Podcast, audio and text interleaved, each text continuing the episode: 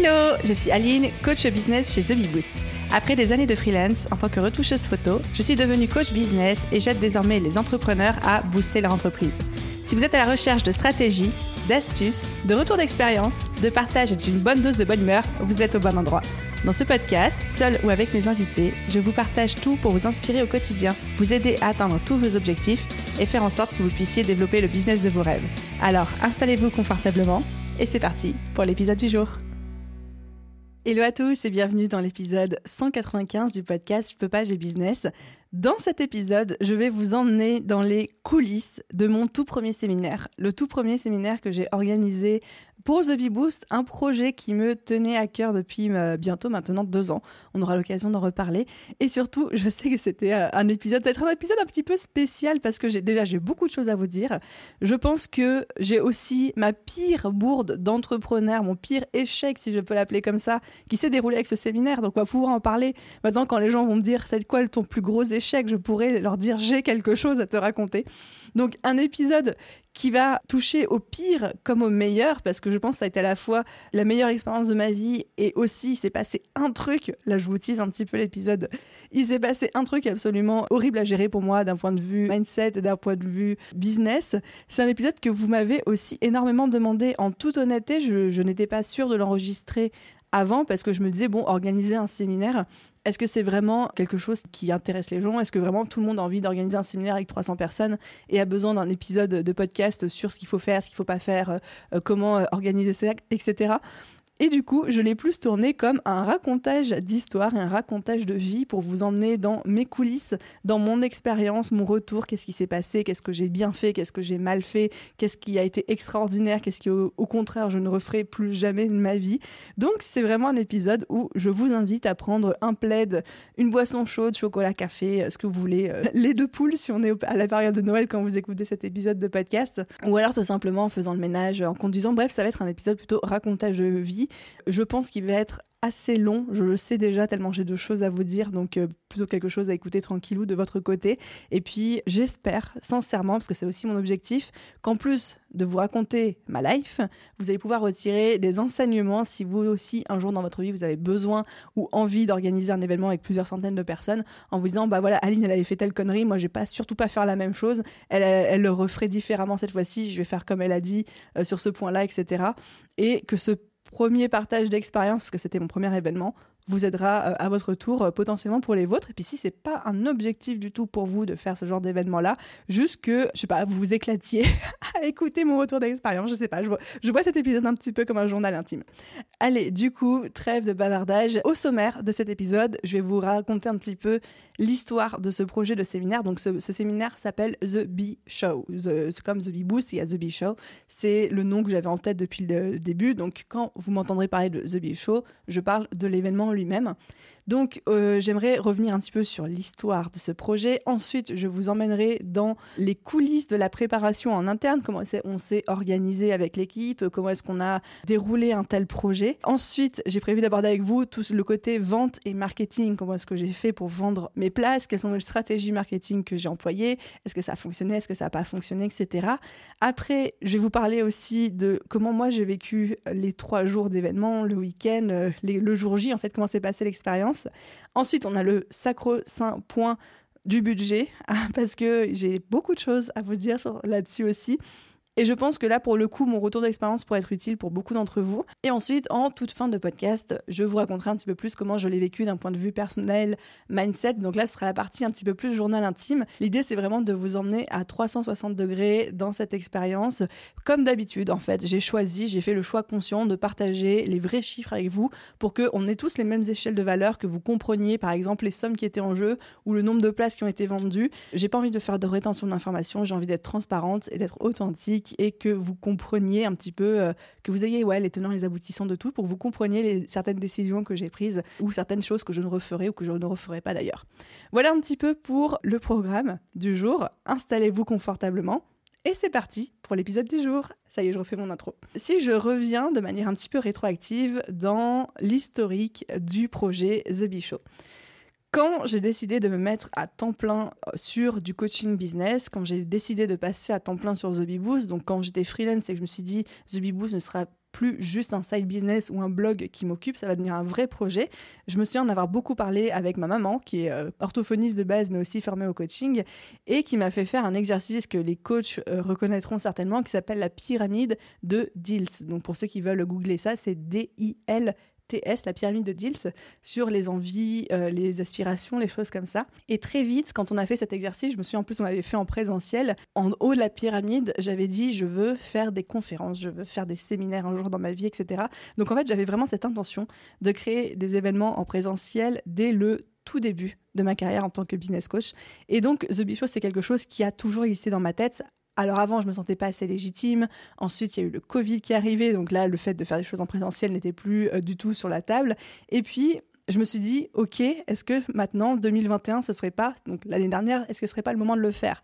On était encore trop incertain en termes de confinement, de mesures, est-ce qu'il fallait avoir des masques, est-ce qu'il allait falloir euh, faire asseoir les gens une chaise euh, sur deux, est-ce qu'il allait falloir demander des vaccins ou un pass sanitaire? Enfin, je ne voulais absolument pas ni imposer quoi que ce soit à des gens pour qu'ils puissent venir profiter d'un tel événement, ni m'imposer moi ces contraintes en termes d'organisation, me doutant que ça allait être déjà suffisamment compliqué l'organisation basique.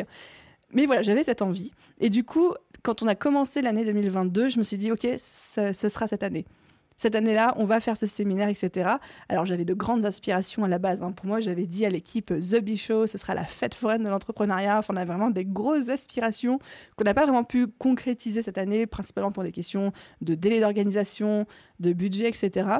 Mais voilà, on avait une grande, grande, grande vision. Au mois de janvier 2022, je savais déjà que c'était une envie. Et en fait, au mois de mai 2022, donc pas tellement si longtemps avant, ça, faisait cinq mois avant la date, j'ai dit à l'équipe, ok, on se lance. Ok, on le fait cet automne, on fait le séminaire. Donc ça, c'était déjà le, premier élément, c'est qu'on a tout fait entre la décision de le faire et le jour J de l'événement. Il y a eu cinq mois qui se sont déroulés. Cinq mois en événementiel, c'est extrêmement, extrêmement, extrêmement court. Et vous allez voir les tours que ça nous a joué par la suite.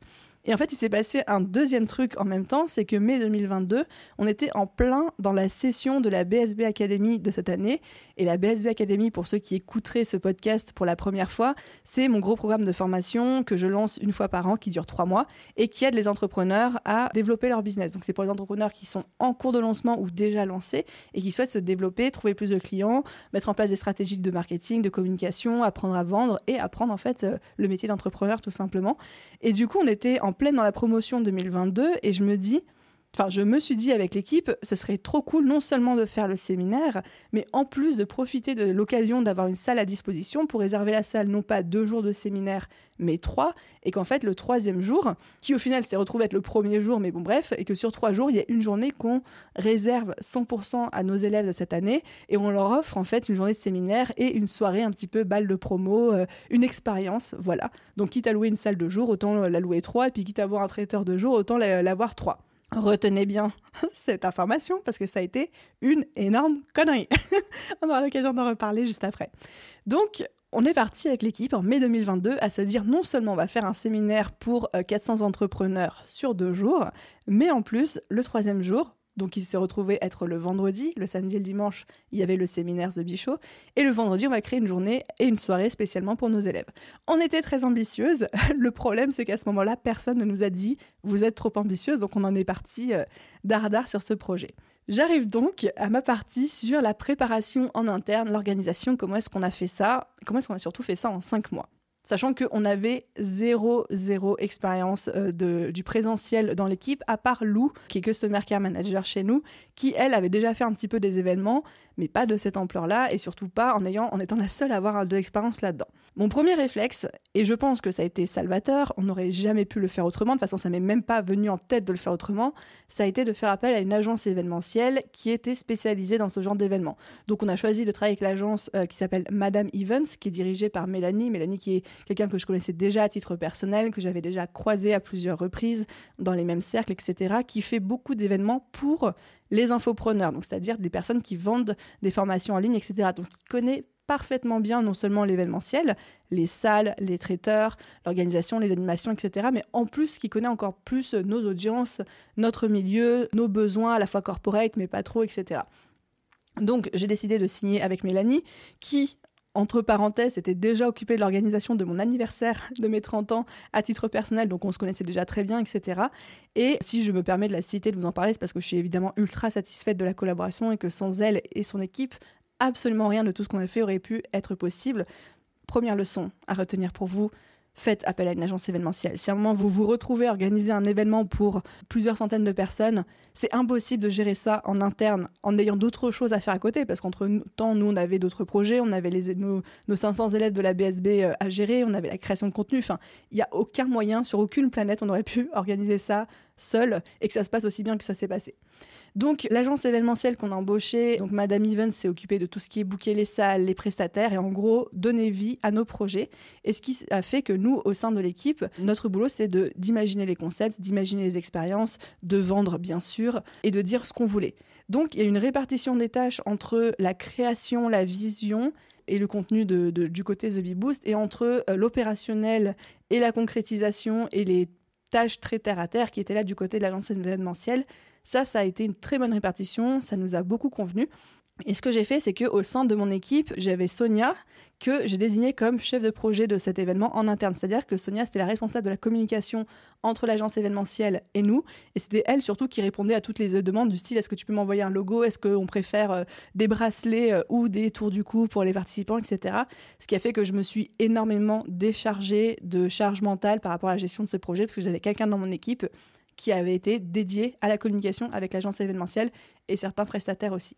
Donc en termes euh, d'organisation pure et dure, chez The on a considéré ce projet de séminaire comme n'importe quel autre gros projet, type un lancement de la BSB Academy euh, chez nous en interne. Donc on a fait les bonnes élèves, on a créé un projet sur ClickUp, on a réparti les tâches, on en parlait entre nous, on a organisé des brainstorming sur tout ce qui est contenu, etc.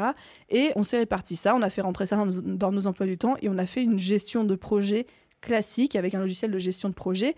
Nous, on utilise ClickUp. Je sais que beaucoup d'entre vous utilisent Asana ou euh, Notion ou des choses comme ça. Tous les logiciels se valent à partir du moment où ils fonctionnent pour vous. Nous, on est Team ClickUp. Et donc au sein de l'équipe, on avait réparti vraiment les rôles. On avait Sonia donc qui était la chef de projet, il y avait moi qui était plutôt tout ce qui était les relations avec les conférenciers et la création du contenu, imaginer les activités de networking, créer les conférences, les introductions, les conclusions, imaginer le déroulé du séminaire, etc. Lou, donc qui est notre Customer Care Manager, était en charge de tout ce qui était l'expérience client. J'ai beaucoup bossé avec elle aussi sur les activités networking et elle a aussi pris une grosse place sur tout ce qui était création des visuels, des designs, etc. Avec aussi ces activités de graphisme qui font que c'est un petit couteau suisse incroyable. Et on avait Alexia, notre assistante opérationnelle, qui était sur toute la partie du coup opérationnelle, donc qui s'est chargé de la page de vente, des automatisations, beaucoup des designs, un petit peu des publicités, qui étaient là vraiment pour euh, venir nous aider à mettre en place tout ça. Et toute l'équipe a eu sa place en termes de brainstorming sur ce qu'on voulait, les expériences. On a beaucoup parlé entre nous de ce séminaire parce que je suis partie du principe de me dire, moi c'est la première fois que j'organise un truc comme ça. Je pense que toutes les idées sont bonnes à prendre et plus on va pouvoir communiquer et euh, faire rebondir les idées entre nous, plus on va pouvoir créer quelque chose de fou. Et autant sur des choses comme de la formation en ligne, là j'ai plus tendance à moi imaginer les choses, ensuite les dérouler à l'équipe et on part en mode concrétisation. Autant là-dessus c'était important pour moi de commencer à, poser mes idées sur la table, mais aussi de récolter celle de l'équipe parce que je partais dans une position de débutante, on l'était toutes, hein, je pense, et que c'était important pour moi qu'on construise ce projet ensemble et de pas juste faire les trucs dans mon coin et après de dire ce sera ça se passera comme ça et pas autrement.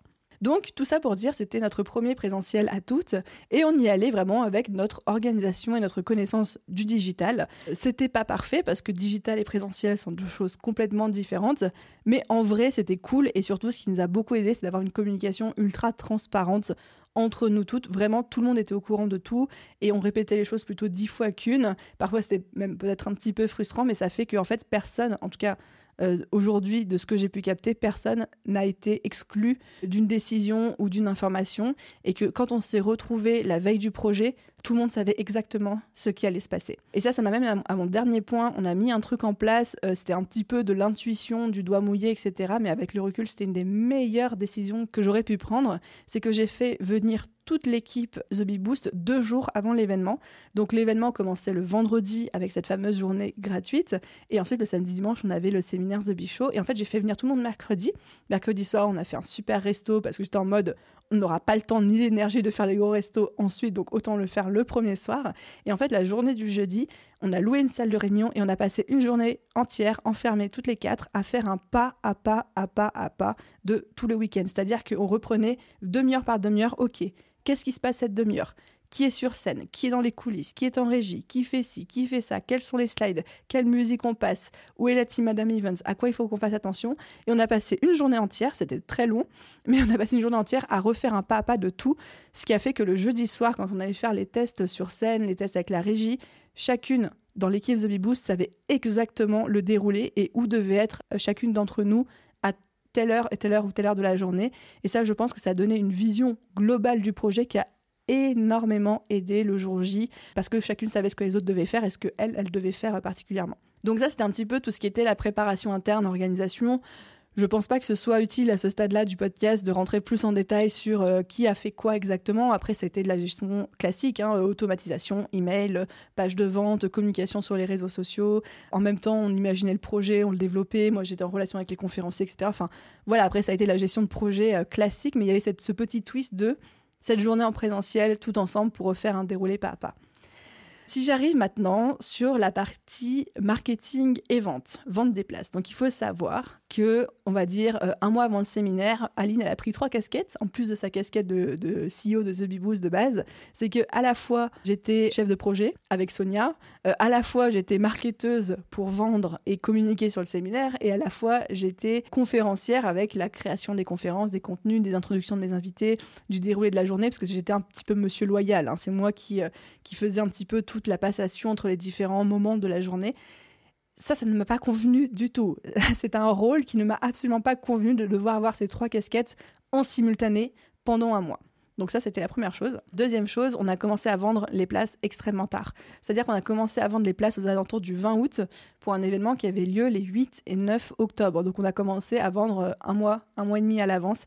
C'est beaucoup trop peu en termes d'organisation, c'est beaucoup trop peu pour les gens en fait. J'ai eu beaucoup de personnes qui m'ont dit bah, mon week-end est déjà pris. Aline, c'est dans un mois et demi, mon week-end est déjà pris. Ou des gens qui m'ont dit en fait c'est pas possible pour moi de m'organiser en termes de garde d'enfants, de train, de transport, d'hôtel. Enfin laisse tomber quoi. Donc ça, ça a été une des grosses leçons que j'ai retirées, c'est que c'est pas un lancement où on, commence à en parler euh, un mois, un mois et demi à l'avance, puis après le panier est ouvert pendant 10 jours, pas du tout. Les places sur de l'événementiel, ça se vend 4, 5, peut-être 6 mois à l'avance, justement pour que les gens puissent s'organiser, prendre leur place, etc.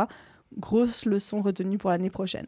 Donc ça, c'était le premier point. Puis le deuxième point où j'ai fait une petite bourde, c'est que je pense que je suis partie un petit peu trop en excès de confiance sur la vente de ces places. Je me rappelle avoir dit à l'équipe, et aujourd'hui je rigole jaune en me souvenant avoir dit ça, mais vraiment un excès de confiance de ouf.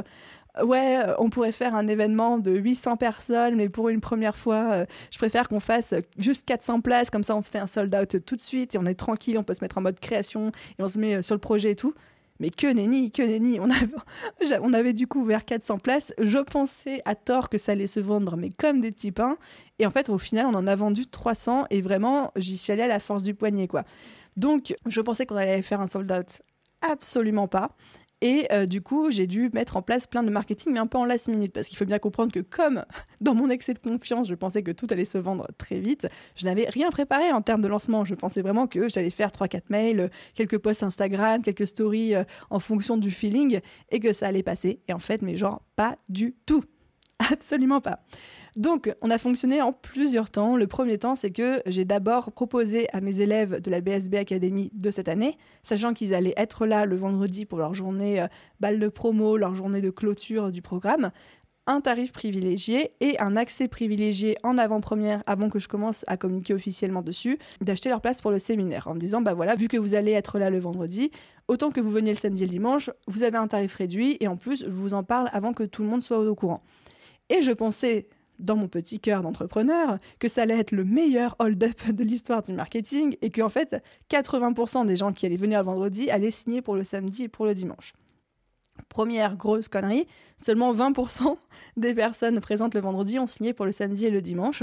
Là où moi je pensais que on allait vendre ouais 80% de nos places comme ça. Donc ça, ça a été la première euh, surprise que après je comprends avec le recul. C'est des questions d'organisation, des questions de coût aussi. Parce qu'il faut bien comprendre que quand on vend une place pour un séminaire, même quand on la vend que entre guillemets 400 ou 500 euros, derrière les gens ils ont les coûts de déplacement, ils ont les coûts d'hôtel et qu'un hôtel pour 2-3 nuits plus un déplacement, tout de suite ça fait un billet à 1000, 1200 euros, surtout quand on parle d'hôtel dans Paris. Euh, voilà, ça peut faire très vite très cher et ce qui fait que beaucoup de personnes n'ont pas pu faire à la fois la journée du vendredi et celle du samedi et du dimanche. Donc ça, ça a été la première manière dont j'ai rempli le séminaire. La seconde manière, ça a été de proposer le tarif qu'on appelait le tarif Early Show pour Early Bird, où toutes les personnes qui achetaient leur place pour le séminaire avant le 15 septembre avaient moins 100 euros de réduction et donc avaient la place à 400 euros 397, mais on s'entend, 400 euros au lieu de 497, 500 euros. Je pensais toujours dans mon excès de confiance, et c'était le but à la base, que tout le monde paye 400 euros. J'avais budgétisé mon événement en fonction de ça, et que toutes les places soient vendues le 15 septembre. Comme ça, après, hop, hop, hop, on pouvait valider le nombre exact auprès du traiteur, auprès euh, de, des animations, auprès de la salle, et pouvoir se concentrer sur la mise en place et l'organisation du projet. Encore une fois que Lenny, quand on est arrivé au 15 septembre, je n'avais absolument pas vendu mes 400 places, j'en avais vendu 200. Donc là, grosse, grosse euh, déception et aussi un petit peu inquiétude en mode mais attends, pourquoi est-ce que les gens n'achètent pas? Qu'est-ce qui se passe Et c'est là que j'ai compris vraiment tout, ce que je commence à vous partager, hein, que euh, bah, ça représentait un certain coût pour les gens. Il faut aussi dire que c'était le tout premier événement en présentiel de The Bee Boost, auprès d'une audience où j'ai compris ensuite que pour beaucoup d'entre vous, c'était un premier séminaire, qu'ils n'avaient jamais fait ce genre d'événement, où certains ne voyaient même pas euh, vraiment l'intérêt de le faire, ils voyaient plus l'inconfort de devoir bah, se déplacer, euh, générer des coûts de transport, d'hébergement. des fois, il y avait aussi un petit peu la crainte de se retrouver dans un événement quand on ne sait pas comment ça va se passer, qu'on a peur d'être toute seule. Des fois, on n'est pas très à l'aise d'être avec plein de monde, etc. Et au final, il y a eu tellement d'objections et tellement de difficultés que les gens se sont imaginés, là où moi j'imaginais que ça allait partir comme des petits pains, et du coup j'ai pas fait la, la, meilleure communication possible, et ce qui a fait que je n'avais vendu que 200 places au 15 septembre, donc après le tarif a augmenté, parce que j'avais dit qu'il augmenterait, donc il a augmenté, et en disant bah maintenant je vais mettre le paquet et je vais compter plutôt sur l'urgence, c'est-à-dire le fait que bah, l'événement va être maintenant pour vendre mes dernières places. En termes de communication pure et dure, j'ai communiqué beaucoup par newsletter, c'est-à-dire que j'ai fait une ou deux newsletters spécialement de vente sur le séminaire, mais qu'ensuite sur tous les, toutes les newsletters que j'ai envoyées entre le 20 août et euh, le, 6 octobre, hein, jusqu'à quasiment au dernier jour, eh bien, je rappelais en bas de chaque newsletter que les places du séminaire étaient ouvertes. Donc euh, dans tous les mails, j'en parlais, euh, beaucoup sur Instagram, j'ai fait énormément de stories à ce sujet, j'en ai parlé dans le podcast et d'ailleurs on a eu deux bugs par rapport aux emails au podcast qui, je pense, pas m'ont coûté des ventes, mais en fait si, ça m'étonnerait pas que ce soit le cas. Sur le podcast, il s'est trouvé qu'il y a eu un bug généralisé sur Apple Podcast qui n'a pas touché tous les podcasts français, mais quand même une certaine partie, qui faisait qu'au bout de quelques minutes d'écoute, l'épisode se remettait à zéro. Et ça, ça a touché mon podcast. J'ai eu énormément des dizaines et des dizaines de retours de gens qui me disaient ça, mais ce n'était pas que moi. Donc au début, je pensais que c'était un problème qui venait de, mon podcast, mais pas du tout. Après euh, investigation euh, avec l'aide d'Ocha et d'autres podcasteurs, on a découvert que c'était un bug sur la plateforme Apple Podcast uniquement, mais qui faisait que, au bout de quelques minutes d'écoute, l'épisode se remettait à zéro. Sauf que moi, ce que j'avais fait à l'époque, c'est que j'avais enregistré une espèce de publicité pour mon séminaire en pré-roll, ce qui veut dire que c'est une publicité qui se lançait automatiquement en début de chaque épisode, et ensuite vous aviez l'épisode. Sauf que ce qui s'est passé, c'est que comme avec ce bug, l'épisode se remettait du début à chaque fois, le début c'était la pub. Et donc les gens qui écoutaient ne comprenaient pas que ça s'était remis au début, mais avaient juste l'impression que j'avais mis dans mon épisode une publicité toutes les 7 minutes ou toutes les 4 minutes, et ça devenait insupportable. Et j'ai eu énormément de retours de personnes qui me disaient Aline, c'est insupportable, tes pubs, euh, toutes les 7 minutes, c'est too much, qu'est-ce que tu es en train de faire? Mais des gens un petit peu énervés d'ailleurs, en mode c'est quoi cette promotion euh, à la vendeur de tapis? Donc au final, j'ai enlevé cette publicité du séminaire sur le podcast le bug a bien sûr continué, j'ai continué à gérer les retours, mais là, les gens comprenaient plus que c'était un bug dans l'écoute et pas moi qui avais volontairement et sciemment mis une publicité en pré-roll toutes les 5 minutes dans mon podcast. Je ne ferai jamais ça et je peux comprendre pourquoi les gens ont, ont compris ça. Et on a eu un deuxième petit bug, là qui est entièrement de ma faute, sur les emails. Je pense que c'est la première fois de ma vie, et on parlera après de pourquoi, où tous les emails que j'ai programmés de vente, il n'y en a aucun qui sont partis au bon moment et à la bonne heure. J'ai fait que des conneries, mais des erreurs humaines. Hein. J'ai fait des erreurs humaines de programmation de tous mes emails de vente qui partaient un jour trop tôt, trois jours trop tard, euh, jamais quand il fallait, etc. Ça a été dû à une grosse fatigue. Euh, encore une fois, on aura le temps de revenir là-dessus juste après, mais ça, je pense que ça m'a un petit peu tiré, ça m'a un petit peu, comment on tiré une balle dans le pied. Voilà, c'était ça l'expression. Donc voilà, il y a eu pas mal de bugs techniques sur cette promotion, plus le fait que je suis partie dans un excès de confiance totale, plus le fait que je ne savais pas comment vendre du présentiel parce que je suis habituée à vendre digital. Et l'un dans l'autre, il s'est passé que on a vendu 300 places au lieu de 400. Et là où je pensais qu'on allait faire un sold out en 10 jours, n'est-ce pas, de nos 400 places, parce que tu comprends, j'ai mis 400 alors qu'à la base j'en voulais 800, etc. Enfin, c'était n'importe quoi. Avec le recul, je me rends compte à quel point c'était n'importe quoi. Et au final, on a vendu 300. Alors, quand on remet les choses en perspective, évidemment que 300 places pour un tout premier événement en présentiel, sachant que sur les 300, euh, vous êtes quasiment tous venus, je crois qu'on a eu au tout euh, moins d'une dizaine d'absences ou un truc comme ça, donc c'était juste incroyable. Enfin, en soi, c'est une performance, mais c'est vrai que par rapport à moi, les standards que je m'étais imaginé et fixés sans connaître un petit peu le présentiel, c'était ridicule, quoi. Donc, comme quoi, la, perception joue pour beaucoup.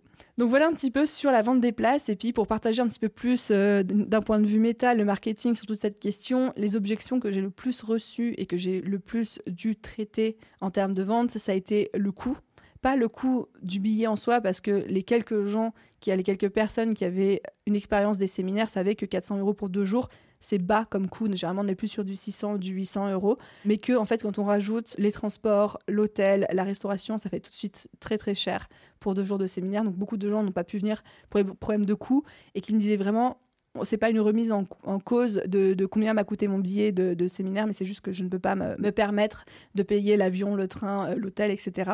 Euh, des gens qui étaient pas disponibles, donc ça, ça a été une grosse leçon pour moi, commencer à vendre 4 à 6 mois à l'avance mon séminaire, pas parce qu'il faut vendre beaucoup à l'avance, mais surtout pour que les gens puissent s'organiser pour se déplacer, pour être là et aussi comme le fait que c'était ma première fois en termes d'événements business présentiel, physique, et que beaucoup de gens n'avaient jamais fait de séminaire de leur côté, je pense qu'il y en a beaucoup aussi qui, ne sachant pas à quoi s'attendre vraiment, ont préféré s'abstenir, en tout cas pour cette fois-ci. J'ai eu beaucoup de personnes qui m'ont dit ensuite sur Instagram, Aline, euh, en fait, euh, moi je voulais pas venir parce que je savais pas trop à quoi m'attendre, euh, ni ce qui allait se passer et tout, mais quand j'ai vu les stories, en fait j'ai regretté, je serai à l'année prochaine. Donc je pense que si vous vendez à votre audience et que c'est entre guillemets leur première fois, qu'ils sont pas habitués, il faut vraiment beaucoup éduquer sur euh, bah, à quoi s'attendre et que vous allez tout prendre en main et que comment est-ce qu'ils vont vivre la chose, etc. J'arrive ensuite, donc là on a fait toute la partie préparation, toute la partie vente. Et là, j'arrive sur le débrief de comment ça s'est passé le jour J, donc les jours J plutôt, l'expérience du week-end. Donc pour récapituler, on était sur un événement de trois jours. Le vendredi, on avait la journée offerte avec la soirée balle de promo pour nos élèves de la BSB uniquement. C'était vraiment une journée privée, c'est-à-dire qu'on ne vendait pas des places, il était impossible de venir si vous ne faisiez pas partie de la BSB 2022. On a eu beaucoup de gens qui nous ont demandé est-ce que je peux payer pour venir, euh, ne serait-ce que pour le bal de promo? On a dit non à tout le monde. Donc on avait cette journée et on avait le samedi, le dimanche qui étaient des journées à part. Euh, c'est bien de le savoir. Comme ça, vous allez comprendre plein de choses qui se sont passées. Je crois que notre meilleur move aux équipes, et quand je dis aux équipes, c'est qu'il y a l'équipe The d'un côté, l'équipe de l'agence événementielle de l'autre. Notre meilleur move, notre meilleure décision, même si moi ça m'a fait très bizarre, ça a été que ces deux équipes se sont mises entièrement à mon service pendant ces trois jours pour que moi je puisse me concentrer sur une seule chose, c'est me mettre au service des participants, donc de vous, au service du contenu et au service de l'énergie, de la présence, etc. Et ça a été une très grande nouveauté pour moi et une très belle prise de conscience aussi, parce que c'était la première fois que je faisais un projet avec The Bee Boost où je n'étais absolument pas dans l'opérationnel pendant le jour J. C'est-à-dire que oui, effectivement, j'étais dans l'opérationnel avant, j'ai fait plein de choses avant, mais pendant le jour J, c'était la première fois que je ne me souciais de rien. Je ne sais absolument pas ce qui s'est passé d'un point de vue technique, d'un point de vue organisation, bouffe, traiteur, euh, les slides, la régie, euh, s'il y a des gens qui se sont plaints et tout, je ne sais rien, parce que mon seul focus, c'était moi, mes conférenciers, le contenu, mon énergie, ma présence sur scène, et très honnêtement, je pense que je n'aurais pas pu, hein, de toute façon, tout gérer tellement ça, ça m'a sucer toute l'énergie et tout ce que j'avais. Mais ça a été une belle prise de conscience en mode Aline, tu peux lâcher prise sur l'opérationnel quand il est géré par les bonnes personnes. Et là, c'était le cas. L'excellence que tu attends en termes d'organisation, en termes de rendu, c'est possible de l'avoir même quand toi tu ne touches pas un cheveu de l'opérationnel. Et ça, c'est vraiment ce que, ce que j'ai vécu pendant ces trois jours, c'est que pour moi, tout a été parfait même si évidemment il y a eu des bugs, des quoi qu'on aura l'occasion d'en parler, mais en fait tout a été parfait dans ces trois jours, sans que moi, je n'ai eu rien à faire entre gros guillemets.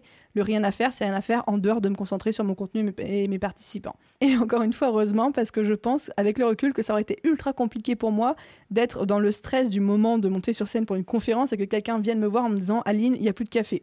Là, je pense, je sais, je pense que je n'aurais pas été. Euh, en capacité de gérer. Et donc vraiment pour moi, ces trois jours, ça a été une bulle d'adrénaline et de kiff pendant trois jours avec des très très belles prises de conscience. Pour entrer un petit peu plus dans les détails, j'ai été tellement, tellement stressée de cet événement, mais quand je dis stressé, c'était un point où j'ai dû prendre des somnifères pour la première fois de ma vie pour dormir une semaine avant l'événement, tellement je n'en dormais plus. J'avais des nausées toute la journée, tellement j'étais stressée. Euh, alors, je suis pas allée jusqu'à vomir et tout, mais vraiment, je me suis mise dans un état, mais pas possible, tellement ça, ça me terrorisait, en fait, de, monter sur scène pendant trois jours, de parler devant 300 personnes pendant trois jours, d'être jugée aussi, d'être en fait face à vous, parce que je sais que l'audience de The Boost est incroyable, mais 90% du temps ou 99% du temps, je suis derrière mon écran, derrière mon micro, c'est très confortable. Au pire, on est sur Zoom tous ensemble, mais il y, a une espèce de barrière qui me protège aussi quelque part. Et j'avais envie de faire tomber cette barrière pour aller à votre rencontre. J'avais cette envie de faire du présentiel. Et je vous l'ai dit en introduction de cet épisode à quel point c'était important pour moi de, faire du présentiel, de la scène, que c'était un rêve. Mais le fait de me mettre dans, cette sortie de zone de confort, c'était même plus la sortie de zone de confort. Là, j'étais en zone de panique, j'étais en zone de terreur et je me suis mis dans un état de santé physique et émotionnelle pas possible avant l'événement. Et en fait, je suis arrivée à l'événement en me disant, mais je ne sais pas comment je vais faire physiquement pour tenir trois jours pour affronter ça. Et je crois que c'est la première fois de ma vie où quelques jours avant, j'ai qu'une envie, c'est de tout annuler, de tout envoyer valser. Et la seule chose qui m'a retenu de le faire, c'est vraiment euh, donc Mélanie de l'agence événementielle. On, parlait un petit peu de tout ça. Moi, j'avais pas trop partagé à quel point je me sentais mal parce que j'étais vraiment en mode euh, Aline, sois forte pour ton équipe, montre que tu as confiance en le projet. Euh, tout le monde est stressé. Si toi, tu montres que tu es euh, terrorisé, bah, ça va pas rassurer les gens, etc. Et en fait, à un moment, Mélanie me parlait d'un autre entrepreneur qu'elle avait accompagné sur ces événements en disant Bah oui, mais lui aussi, hein, quelques jours avant, il me disait qu'il avait envie de tout annuler, que ça le faisait stresser, etc.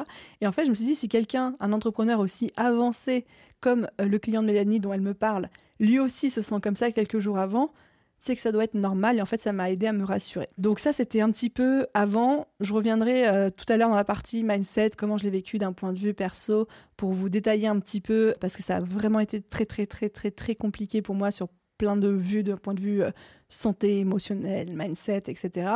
en tout cas voilà, juste retenez que j'étais terrorisée avant de, rentrer sur scène. Et en fait, le vendredi matin, donc ma journée spéciale BSB, donc euh, terreur ultime, j'ai pas mangé le soir, j'étais incapable de manger le matin tellement j'avais l'estomac noué, etc. Et là, la musique se lance, je monte sur scène et il se passe un truc assez magique, assez merveilleux que je n'explique pas encore aujourd'hui et je pense que ça, s'entend dans ma voix à quel point c'est encore chargé d'émotions pour moi. Tout le monde se lève, tout le monde applaudit, mais vraiment, hein, je vous jure, et je dis pas ça pour me lancer des fleurs et tout, j'ai eu l'impression d'être Beyoncé pendant, pendant cinq minutes. Et en fait, ça m'a rassurée et ça m'a donné une énergie et une confiance de ouf. Et je me suis rendu compte à ce moment-là, en montant sur scène avec des gens qui souriaient, des gens qui hurlaient, des gens qui applaudissaient. Alors déjà, j'étais en mode, mais je pense qu'ils se sont trompés de salle, ils attendent Beyoncé, c'est Aline qui va monter sur scène. Mais en fait, ça m'a rassurée de me dire, ok, c'est bon, c'est la fafa, c'est la famille, c'est la maison, ne stresse pas, Aline, t'es entre de bonnes mains. Ils sont pas là pour te regarder euh, tomber, te vautrer, ils sont juste là pour passer un bon moment. Ça, couplé à un autre truc très bizarre qui s'est passé quand je suis montée sur cette scène pour, pour cette première fois, c'est qu'en fait, j'ai eu l'impression, mais complètement, de devenir une autre personne. C'est-à-dire que je n'étais plus Aline et je suis devenue The Bee Boost. Je suis devenue cette nana euh, qui a confiance en elle, qui rigole, qui rebondit sur ce que le public peut dire, euh, qui rigole dès qu'il y a un petit couac technique, qui rebondit dessus, etc. Pour qui c'est fluide. Pour vous dire, vous savez que je, tousse beaucoup euh, depuis très longtemps, etc. Je toussais, je crachais mes poumons quand j'étais en backstage et juste avant de monter sur scène. Et après, pendant une heure et demie de conférence, je ne toussais pas. Et après, je me remettais à tousser dans les coulisses. Alors, est-ce que c'était la manière dont je respirais, la manière dont je me tenais Est-ce que ça y avait une différence? Je n'en sais rien. Est-ce que c'est parce que j'étais dans ma zone de génie? Je n'en sais rien. Tout ce que je sais, c'est que quand j'étais sur scène, je suis devenue une complète autre personne et j'ai découvert une personne que je ne connaissais pas. J'ai découvert une Aline, une facette de Aline que je ne connaissais pas et qui était plutôt badass. Et c'était un régal en fait. Et donc vraiment le vendredi, cette entrée qui a été un moment ultra fort en émotion pour moi. J'ai failli fondre en larmes en arrivant sur scène, mais de, soulagement et de joie. Et en fait, euh, ça, ça m'a beaucoup, beaucoup aidé, beaucoup porté. J'ai re une petite descente de stress, une petite montée de stress plutôt samedi matin parce qu'en fait le samedi matin du coup c'était le vrai séminaire et du coup là où la veille il y avait 300 personnes qui étaient mes élèves de la BSB, ben en fait ils étaient plus que je sais pas euh, une centaine, même moins d'une centaine le lendemain, le samedi matin et j'ai senti en montant sur scène que bah, les gens étaient contents d'être là, mais c'était un petit peu plus froid parce que bah, c'était pas la famille, c'était pas les clients, c'était des gens dont certains n'étaient pas encore clients ou n'avaient jamais acheté autre chose que le séminaire chez The Boost. Et j'ai senti que là, c'était un petit peu plus froid, donc euh, j'ai eu un tout petit peu peur le samedi matin après mon introduction en mode oh punaise, les gens euh, ils m'aiment pas, les gens sont pas contents, alors que rien à voir, c'est juste que je comparais l'incomparable, c'est-à-dire que je comparais l'ambiance du vendredi matin avec des gens qui me connaissaient depuis six mois, que j'avais accompagné pendant six mois, avec des gens qui me connaissaient pas en fait. Mais après, bien, bien sûr, après, euh, on a appris à se connaître, euh, la salle est montée en termes d'énergie, etc. C'était absolument phénoménal. Et voilà, donc tout ça pour vous dire un gros, gros, gros, gros moment de terreur. C'est même plus du stress, c'était de la terreur, de la panique à l'état pur avant de monter sur scène, une espèce de révélation quand j'étais là-dessus, où même moi, je, je n'avais pas vu venir la chose comme ça. Et vraiment, j'ai littéralement pris mon pied pendant trois jours et je me suis dit, ok, euh, bon, je ferai pas ça tous les jours, clairement, mais je suis à ma place. Ce que j'avais euh, visualisé quand je faisais ce fameux exercice de la pyramide de Diels avec, euh, avec ma maman, ce que je m'étais dit que je voudrais absolument faire un jour, bah en fait c'est bon, je suis vraiment faite pour ça et que tout le stress que j'avais ressenti avant, c'était pas le stress en mode tu es en train de faire un truc qui n'est pas toi ou tu n'es pas à ta place, c'était juste un stress complètement normal de sortie de zone de confort, mais tu as fait les bonnes décisions, tu es à la bonne place. Donc voilà un petit peu pour euh, l'expérience du jour J, l'expérience du, week-end. Je saurais pas quoi vous raconter vraiment de plus. Après, je pourrais rentrer dans les détails heure par heure de comment je me suis sentie, mais c'était pas, c'est pas vraiment le but. Je pense que s'il y a une chose à retenir de ça, et c'est quelque chose, j'ai changé avec une participante aussi, je crois que c'était euh, le dimanche, le dernier jour. Elle était venue me voir et elle me disait, Aline, euh, je monte sur scène la semaine prochaine pour la première fois de ma vie devant 200 personnes. Je suis terrorisée. Quel conseil est-ce que tu peux me donner? Et en fait, je lui ai donné un conseil qui était autant un conseil à elle que je me suis donné à moi à ce moment-là. Et je me suis dit, c'est vraiment ça. Je lui quand je suis montée sur scène, j'ai découvert, donc euh, c'était la veille hein, euh, et tout, j'ai découvert une Aline que je ne connaissais pas, une Aline badass, une Aline qui assure, une Aline euh, qui était heureuse, qui était dans un, je sais pas, puissante, j'en sais rien, je sais pas quel mot employer pour décrire ce que j'ai ressenti à ce moment-là. Et je dis, cette Aline, je ne la connaissais pas, mais cette Aline-là, elle gère la scène. Et j'ai dit, et toi, fais confiance, elle s'appelait Chimène, et je dis, fais confiance à la Chimène de la scène, que tu ne connais pas encore parce que tu n'as jamais été dans, un contexte où elle a pu s'exprimer.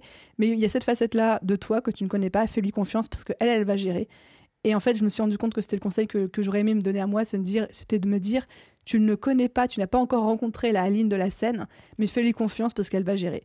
Et s'il y en a parmi vous qui, à un moment, vont être dans une situation, ils vont devoir monter sur scène, mais que ce soit devant 5 personnes ou 5000 personnes, on s'en fiche, et qui sont dans cette période de stress parce que vous ne l'avez jamais fait, que c'est un exercice de sortie de zone de confort, dites-vous, je ne connais pas encore le votre prénom de la scène, mais cette personne est en moi, et je lui fais confiance parce que cette personne est une badass et qu'elle va tout déchirer. Et j'ai conscience en m'écoutant parler que c'est euh, assez Guimauveland, Tagadaland de dire ça, mais c'est vraiment littéralement ce que j'ai ressenti. Moi, j'ai ressenti un vrai dédoublement de personnalité où dès que je descendais de scène, je me disais mais qu'est-ce qui vient de se passer quoi?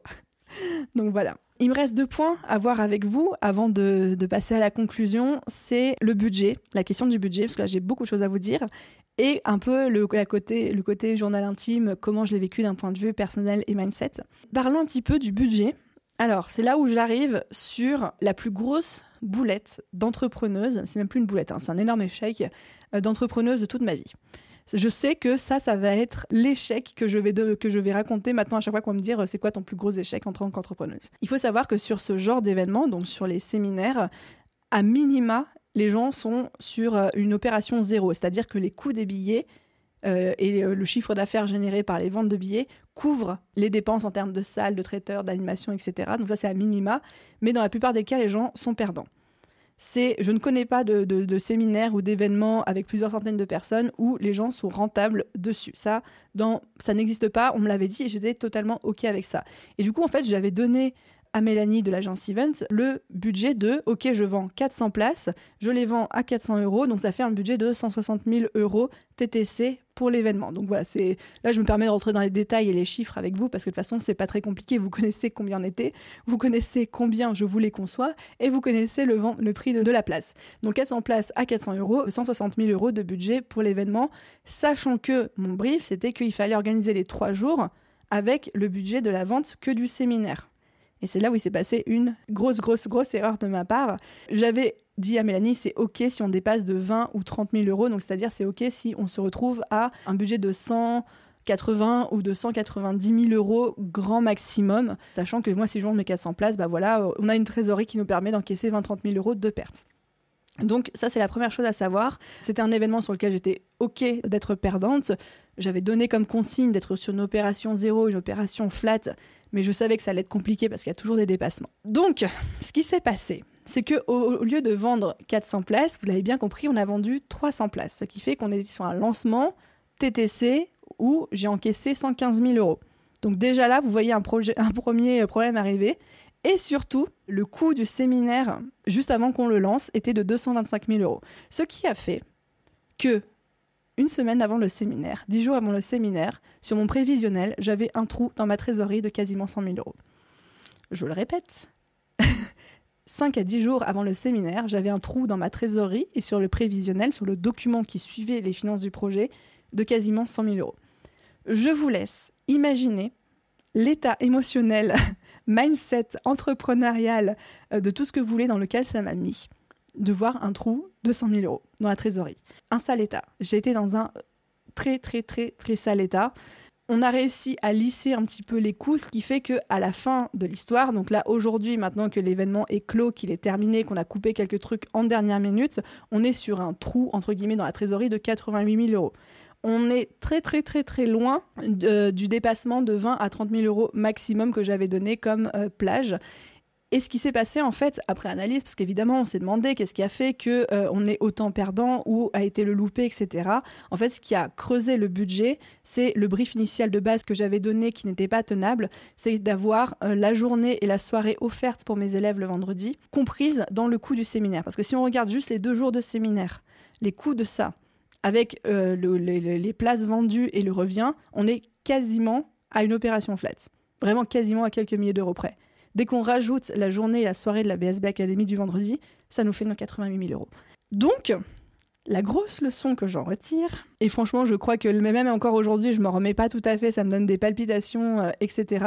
C'est que ça a été extrêmement dur à vivre pour moi parce que je l'ai vécu comme un vrai échec d'entrepreneuse en mode j'ai fait une erreur de gestion. Et une erreur de gestion, on peut, on peut vous retirer une boîte pour ça.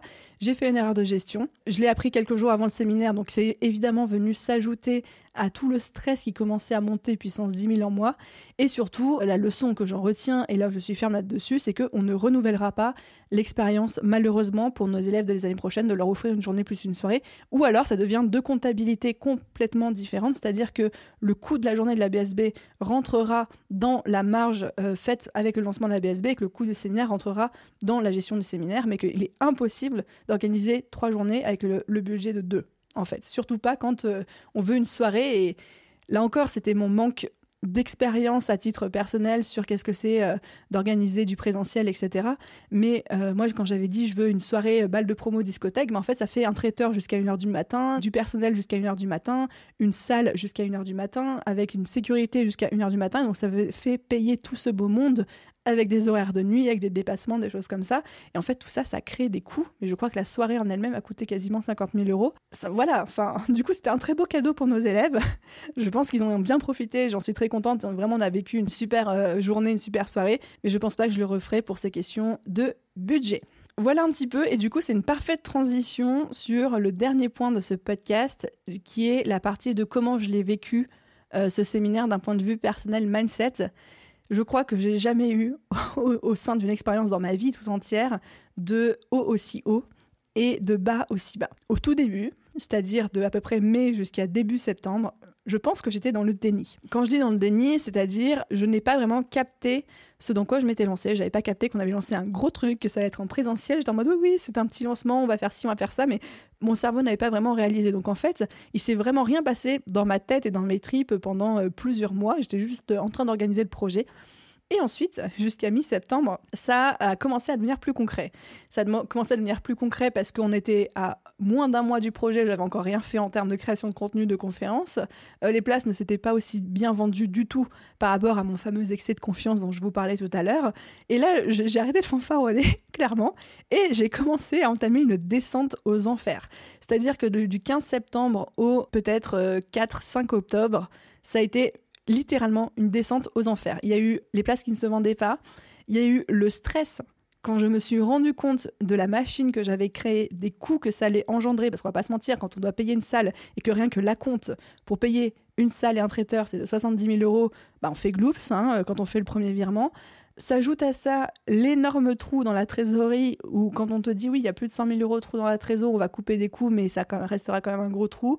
Euh, où là, j'ajoute la culpabilisation de je suis une très mauvaise gestionnaire. Est-ce que je suis en train de mettre en danger mon business? Qu'est-ce qui est en train de se passer? Je peux pas faire marche arrière parce que je m'étais déjà engagée auprès de mes élèves. J'avais déjà communiqué sur cet événement. J'avais déjà dit qu'il y aurait une soirée, etc. Parce que si je n'avais pas dit, j'aurais juste annulé, j'aurais rien dit à personne.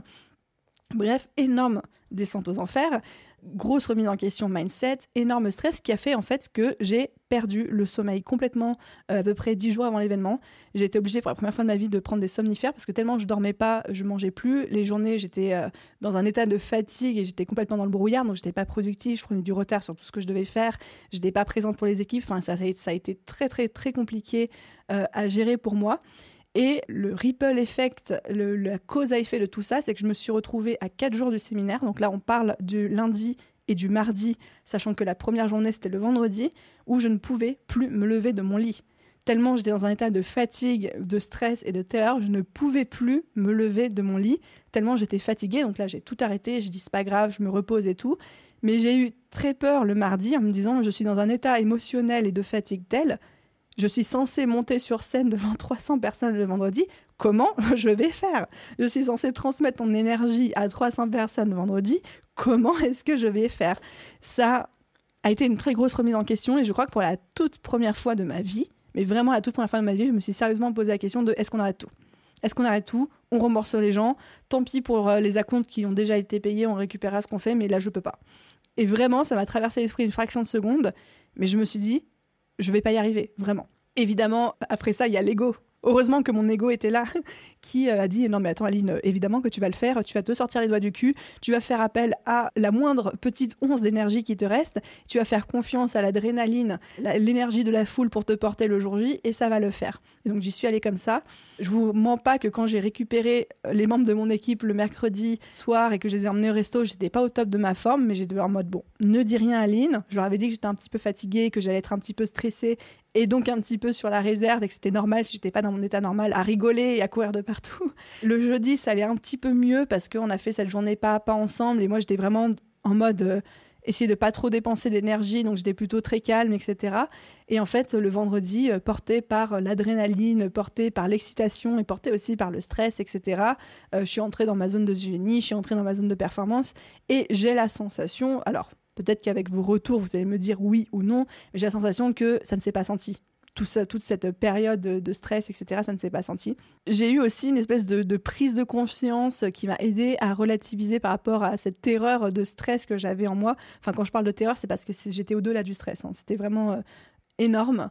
En fait, je crois que c'était euh, la nuit juste avant le vendredi. J'étais euh, dans mon lit à 2h du mat, malgré les somnifères, j'arrivais pas à dormir. Enfin, je m'étais endormie, mais je me réveillais une heure, une heure après en mode je ne peux plus dormir, etc. Et en fait, euh, je faisais la liste dans ma tête, enfin, mon cerveau faisait la liste dans ma tête de tout ce dont il avait peur. En mode j'ai peur de parler devant les gens, j'ai peur d'être jugé, j'ai peur que ça foire, j'ai peur que les gens m'aiment pas, j'ai peur qu'ils pensent de la merde. Enfin, vraiment, le j'ai peur, j'ai peur, j'ai peur, j'ai peur. Et après, je ne sais pas pourquoi, il y a un clic qui s'est fait dans mon cerveau et je me suis dit, et si au lieu de faire la liste de ce dont tu avais peur, si tu faisais plutôt la liste de ce dont tu avais hâte? C'est tout bête hein, comme mindset shift, mais à ce moment-là, ça a cliqué dans mon cerveau et j'ai commencé à faire la liste de tous ceux dont j'avais hâte. J'ai hâte de parler devant les gens, j'ai hâte d'aller euh, à la rencontre de la communauté, j'ai hâte de vivre cette expérience, j'ai hâte de me pousser dans mes retranchements, de voir ce que je vaux sur scène, est-ce que je suis vraiment faite pour ça, etc. Et en fait, je me suis rendu compte en faisant cette liste de j'ai peur et en faisant cette liste de j'ai hâte qu'il y avait les mêmes choses qui revenaient dedans. En fait, les choses dont j'avais le plus peur, c'était également les choses dont j'avais le plus hâte. Et je ne sais pas pourquoi, à 2 heures du matin, à moitié sous l'effet des somnifères, cette prise de conscience m'a aidé à calmer de 80% le stress que j'avais. Ce qui a fait que quand j'ai débarqué le vendredi matin, j'étais évidemment hyper stressée, j'ai rien pu manger, mais c'était un stress qui était redevenu humain et supportable, et non plus une espèce de terreur portée par la fatigue et le manque de sommeil que je ressentais les jours précédents, ce qui a fait qu'en fait j'ai pu monter sur scène sans m'évanouir, sans prendre mes jambes à mon cou. Voilà, ça, ça a été une, grosse prise de conscience, ouais, une grosse révélation, un gros mindset shift, si je peux me permettre l'anglicisme, euh, qui m'a permis de, de, faire ces trois jours. Et en fait, pareil, en, m'écoutant parler par rapport à tout ça, donc là, j'ai l'impression d'être vraiment rentrée très deep avec vous dans comment j'ai vécu ces choses-là je savais pas si j'allais vous en parler ou pas parce que j'ai pas envie que vous pensiez que la manière dont j'ai vécu les choses aussi intensément, quitte à mettre mon état de santé clairement euh, en PLS, je veux pas que vous pensiez que c'est la norme ou que c'est normal parce que même moi je considère pas ça comme normal. J'aurais jamais choisi de me mettre dans cet état-là. Je comprends aujourd'hui ce qui a fait que ça en est arrivé là et quelles sont les choses qu'il ne faut pas que je reproduise en termes d'organisation, en termes de mindset pour pas retourner justement là-dedans. Évidemment que ce que moi j'ai traversé en termes d'expérience, vous n'allez pas forcément connaître la même chose et je ne vous le souhaite absolument pas. Simplement, c'était important pour moi de vous, de vous raconter ce par quoi j'étais passée parce que je pense que quand on verra les vidéos et quand on verra les photos de cet événement, les gens vont se dire ah bah oui putain Aline elle est à l'aise sur scène elle est ouf. Mais il faut bien comprendre que la ligne qui vous enregistre le podcast c'est pas la même que la ligne qui était sur scène. Et que la ligne qui était sur scène je n'étais pas au courant qu'elle existait avant d'être sur scène en fait. Même là aujourd'hui en enregistrant le podcast, je ne saurais pas comment la faire ressurgir. C'était très drôle. J'ai l'impression d'être un petit peu euh, Mr. Hyde là, Jekyll, Mr. Hyde, je sais plus exactement c'est quoi les c'est quoi les prénoms. Donc voilà un petit peu tout ce qui s'est passé pour moi en termes de mindset, comment je l'ai vécu personnellement. Encore une fois, si je vous raconte tout ça, c'est pour vous faire rentrer vraiment dans les coulisses du lancement, mais je ne veux pas que vous pensiez que c'est entre guillemets un passage normal ou obligé, absolument pas, ce n'est ni normal ni obligatoire. Et j'espère que euh, vous ne m'aurez pas voulu d'entrer aussi en détail dans tout ce qui est euh, les questions de santé, de perso, etc. Généralement, c'est des sujets que je n'aborde pas trop euh, par pudeur. Mais là, ça me semblait un peu important parce que ça a tellement joué aussi après sur euh, la performance, ça a tellement joué sur les résultats, ça a tellement joué sur l'organisation du projet que ça m'aurait fait bizarre de vous enregistrer un podcast qui vous parlait de tout ce qui a été, ce qui n'a pas été dans ce projet sans aborder ce sujet-là, tellement il est corrélé au reste. Voilà, et puis ensuite, après le séminaire, après ces trois jours, toujours sur cette partie, comment je l'ai vécu d'un point de vue mindset et perso, la retombée était assez violente. Je m'étais préparée émotionnellement, hein. même euh, Mélanie de l'agence événementielle m'avait dit attention Aline, tu verras lundi, la retombée va être très violente en termes d'énergie, en termes de fatigue et même en termes de mindset. Et ça a été vrai parce qu'en fait, on passe de trois jours pendant lesquels il y a 300 personnes qui sont là pour vous voir, pour euh, vous, montrer de l'amour, vous dire, euh, vous dire des choses gentilles, prendre des photos avec vous, à lundi, entre guillemets, c'est pas que j'ai eu l'impression de ne plus exister pour personne, mais vraiment, je suis passée d'être entourée de 300 personnes quotidiennement qui étaient là pour moi à plus personne du tout, seule dans mon appartement à Paris. Et il y a eu une espèce de petite retombée, bon, ça, a duré quelques heures maximum, où vraiment, je dis pas que ça a été une, déprime, mais vraiment une retombée c'était très étrange comme sensation de passer de tout à rien en fait, et à tel point que lundi, du coup, je me suis forcée, même si j'étais explosée d'un point de vue fatigue, je me suis forcée à sortir, à voir des gens, à être avec euh, des amis, des choses comme ça, justement pour pas être seule, pour pas trop euh, déprimer ni ressasser les choses dans ma tête. Et euh, très honnêtement, en termes de fatigue accumulée, donc vous avez bien compris que j'ai accumulé beaucoup de fatigue et d'émotions avant le séminaire.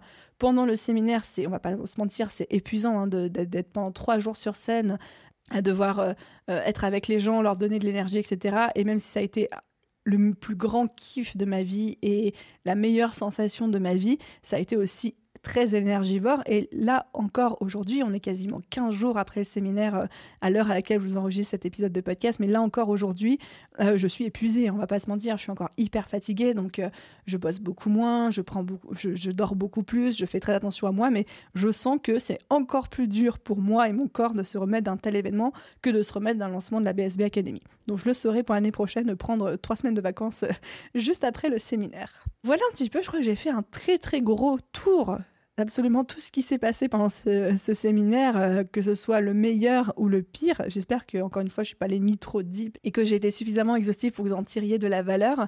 J'aimerais faire une petite conclusion et dans cette conclusion, vous récapituler les trois choses que je referai, les trois choses que je ne referai pas et les trois leçons principales que j'en retire. Donc ça me permet un petit peu non seulement de conclure et de résumer les choses, mais surtout que pour vous, que vous puissiez en tirer le plus de valeur pour votre cas si un jour vous vous retrouvez à organiser des événements euh, en présentiel. Les trois choses que je referai, quoi qu'il en soit, et évidemment qu'il y aura une deuxième édition, l'édition 2023 du séminaire, évidemment qu'on va le refaire, c'était trop bien. La première chose, c'est de travailler avec une agence événementielle. Jamais, jamais de ma vie, je ne organiserai seul ce type d'événement, enfin seul, sous-entendu avec mon équipe euh, en autonomie. Vraiment travailler avec une agence événementielle et de faire en sorte que le jour J, vous n'ayez rien d'autre à faire à part être euh, sur scène, présent avec euh, vos participants, etc. Ça pour moi c'est une condition sine qua non. La deuxième chose que je referai et que je vous conseille de faire aussi, c'est d'organiser cette fameuse journée projection la veille avec votre équipe, voire même si possible avec l'équipe de l'agence événementielle, où vraiment vous faites un pas à pas de qu'est-ce qui va se passer, à quelle heure, qui doit être où, qui est la place de quoi, qui est la responsabilité de qui, qu'est-ce qui se passe s'il y a un bug là ou s'il y a un bug là, etc. Qui vraiment aide tout le monde à comprendre où est sa place quelle est euh, sa place euh, dans l'écosystème, quelles sont ses responsabilités, quelles sont les responsabilités des autres, etc. Et euh, la troisième chose que je referai, ça va être un petit peu bizarre de le dire, mais c'est d'offrir une soirée d'organiser une soirée pour les participants. Alors là, vous allez me dire, attends, Aline, je comprends pas, tu viens de nous dire que ça a fait un trou de quasiment 100 000 balles dans ta trésor, mais que tu le referais pas, mais en fait, tu viens de nous dire que tu le referais. En fait, la manière dont je l'ai fait, c'est-à-dire le fait de l'offrir à mes élèves, ça je le referai pas parce que le trou dans la trésor est trop important et que pour la santé de mon business, je ne peux pas me le permettre deux années de suite. Enfin déjà cette année, euh, d'un point de vue comptable, on avait de la chance d'avoir suffisamment de trésor de côté pour faire en sorte que je ne mettrai jamais la clé sous la porte à cause de ça, mais je peux comprendre que dans d'autres circonstances et pour d'autres business, ça aurait été euh, très très dangereux. Mais le fait d'offrir une soirée et de voir les gens s'éclater, danser, etc., ça a été incroyable. J'ai adoré. J'ai adoré cette expérience. Et même pour vous dire, à un moment, j'ai lâché, la petite larmichette parce que je me souviens de ce moment, c'était genre vers 23h. J'étais avec Sonia et il y avait toutes les, les, nanas présentes parce que je crois que le soir, il y avait peut-être deux mecs sur, euh, sur 200 personnes. Et en fait, il y a un moment, ils ont passé la chanson euh, Jérusalem. Et vous savez, il y a une espèce de chorégraphie sur cette chanson qui ressemble un petit peu au Madison.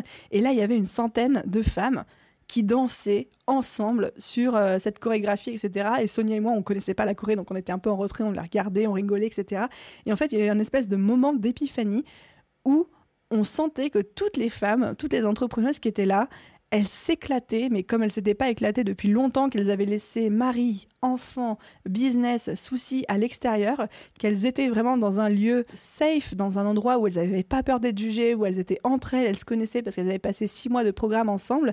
Et en fait, il y a eu un moment, vraiment, et rien que de vous en parler, j'ai des frissons, où je me suis dit, et avec Sonia, on s'est regardé et on s'est dit, en fait, ça les vaut, ils sont là, nos 100 000 euros. Ils sont dans ce moment incroyable où on a offert une bulle à ces femmes qu'elles n'auraient pas pu avoir autrement. Et ça, ça a été un moment tellement fort. Je me suis dit, je veux faire ça. Je veux organiser des soirées euh, avec The Bee Boost, avec The Bee Show, dans lesquelles les gens peuvent s'éclater, peuvent lâcher prise, peuvent euh, danser comme ils n'ont jamais dansé, dans un endroit où ils savent qu'ils ne seront pas jugés, qu'ils pourront s'éclater, qu'ils sont dans un lieu euh, safe, que tout, tout va bien, etc. Et vraiment cette petite bulle, ce petit moment qui pour autant n'avait rien à voir avec ce business ou avec la mission de base de The Bee Boost, mais c'était tellement puissant, je me suis dit, je veux faire ça. Et donc une piste qu'on va explorer pour l'année prochaine, et j'adorerais pouvoir faire ça, et je pense qu'on va faire ça, c'est d'offrir un séminaire avec une grosse soirée le dernier jour. Et là, clairement, ça peut être compris dans le prix du billet. On peut calculer le prix euh, du week-end ou de la journée, si on fait ça que sur une journée, plus de la soirée, en fonction d'eux, et en faire un événement sur une opération euh, flat. Euh, j'ai bien compris que je ne serai jamais rentable avec ce genre d'événement, et de toute façon, c'est absolument pas le but, mais au moins d'être sur une opération zéro, comme on avait l'objectif de base. Mais en tout cas, voilà, refaire une soirée, refaire une nuit en mode balle de promo ou balle à thème, etc. ça, mais c'était trop bien pour ne pas le refaire. Donc voilà les, trois choses que je referai. Les trois choses que je ne referai pas sous aucune condition. Par contre, la première, c'est sous-estimer la charge de travail d'un tel événement et le lancement des ventes en termes de deadline. Donc maintenant, j'ai compris qu'un événement comme ça, ça se prépare 6 à 8 mois à l'avance, grand minimum, que les ventes, c'est 4 à 6 mois avant et pas un mois et demi. Donc ça, vraiment, je, me le suis noté dans un coin de ma tête. La deuxième chose que je ne referai pas sous aucun prétexte, c'est la journée offerte avec la soirée pour la BSB Academy, où c'était encore une fois un très beau cadeau, mais qui euh, financièrement ne peut pas être refait tous les ans pour le business. C'est juste, euh, c'est juste pas possible. Donc euh, un petit mot à tous nos futurs Biboostés BSB 2023. On vous gâtera autrement. Évidemment qu'on va continuer à faire plein de surprises, mais pas avec une journée et un bal de promo. Sinon, je mets la clé sous la porte dans deux ans. Et ensuite, troisième chose que je ne referai absolument pas euh, dans la préparation d'un séminaire, c'est de m'y prendre à la dernière minute pour la préparation du contenu. CF, euh, l'état de santé dans lequel j'ai été euh, quelques jours avant le séminaire qui était juste absolument pas possible entre le stress, cette histoire de budget, etc. Donc voilà un petit peu pour ce que je referai et ce que je ne referai absolument pas jamais de la vie sous aucun prétexte. Et mes trois derniers petits points, ce sont les trois leçons que je retire au final de tout ça et que j'ai envie que vous, vous retiriez pour vous. La première, c'est que c'est beaucoup plus dur de vendre du présentiel que de vendre du digital. Les méthodes de vente sont différentes, on ne vend pas pareil, on ne vend pas de la même manière. Il faut prendre en compte que les gens vont aussi avoir des coûts en termes de déplacement, en termes d'hébergement, etc. Il va falloir qu'ils s'organisent, que ça leur demande d'avoir beaucoup plus de visibilité. Et là où sur du digital, on aime beaucoup vendre dans l'urgence, en mode le panier ouvre, ferme ou la promotion dure 48 heures, etc. Ça, c'est juste pas possible de le faire en présentiel. Et au contraire, il faut déjà le faire plusieurs mois à l'avance, mais aussi, alors ça, je ne l'ai pas testé cette année, mais c'est un conseil que beaucoup de gens qui font du présentiel m'ont dit. Ils m'ont dit, Aline, il faut ouvrir, fermer les ventes plusieurs fois pendant plusieurs mois pour écouler tes places en présentiel. Donc je ne sais pas encore comment je vais pouvoir m'approprier cette technique pour l'année prochaine, mais en tout cas, je retiens que c'est plus dur et plus long, qu'il faut plus de temps pour remplir du présentiel. Deuxième leçon que j'en retire, c'est qu'il va falloir commencer la préparation du projet neuf mois à l'avance, comme pour un bébé. Ça va être la gestation de l'année. On commence la préparation du projet neuf mois à l'avance et on fait les ventes 4 à 6 mois à l'avance, et pas un mois et demi. Et la troisième leçon que j'en retire, évidemment, c'est d'avoir un plan financier en béton pour nous accompagner sur la gestion du projet, parce qu'on n'est pas sur la même logique que sur du digital.